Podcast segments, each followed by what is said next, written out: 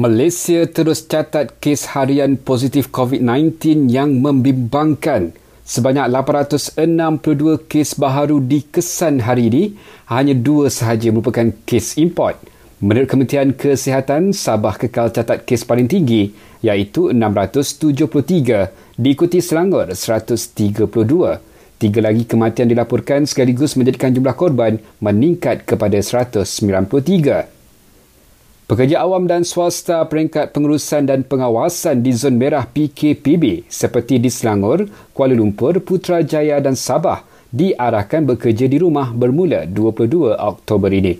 Menteri Pertahanan Datuk Seri Ismail Sabri berkata, tindakan itu dibuat selepas terdapat sembilan kluster baru dikesan di tempat kerja difahamkan 800,000 pekerja sektor industri dari wilayah Persekutuan Kuala Lumpur, Putrajaya, Labuan, Selangor dan Sabah akan terlibat dengan keputusan yang kita buat hari ini 800,000 manakala yang melibatkan penjawat awam di kawasan tersebut adalah seramai dua hampir lebih kurang 200,000 bermakna sejuta.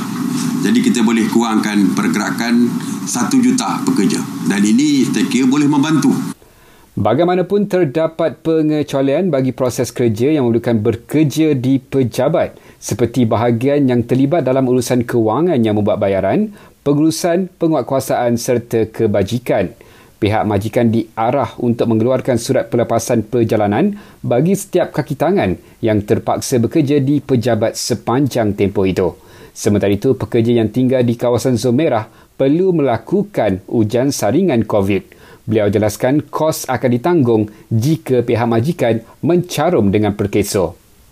Dalam perkembangan lain, kerajaan mengumumkan Perintah Kawalan Pergerakan diperketatkan PKPD di dua dalam perkembangan lain, kerajaan mengumumkan Perintah Kawalan Pergerakan diperketatkan PKPD di dua buah kampung di Labuan.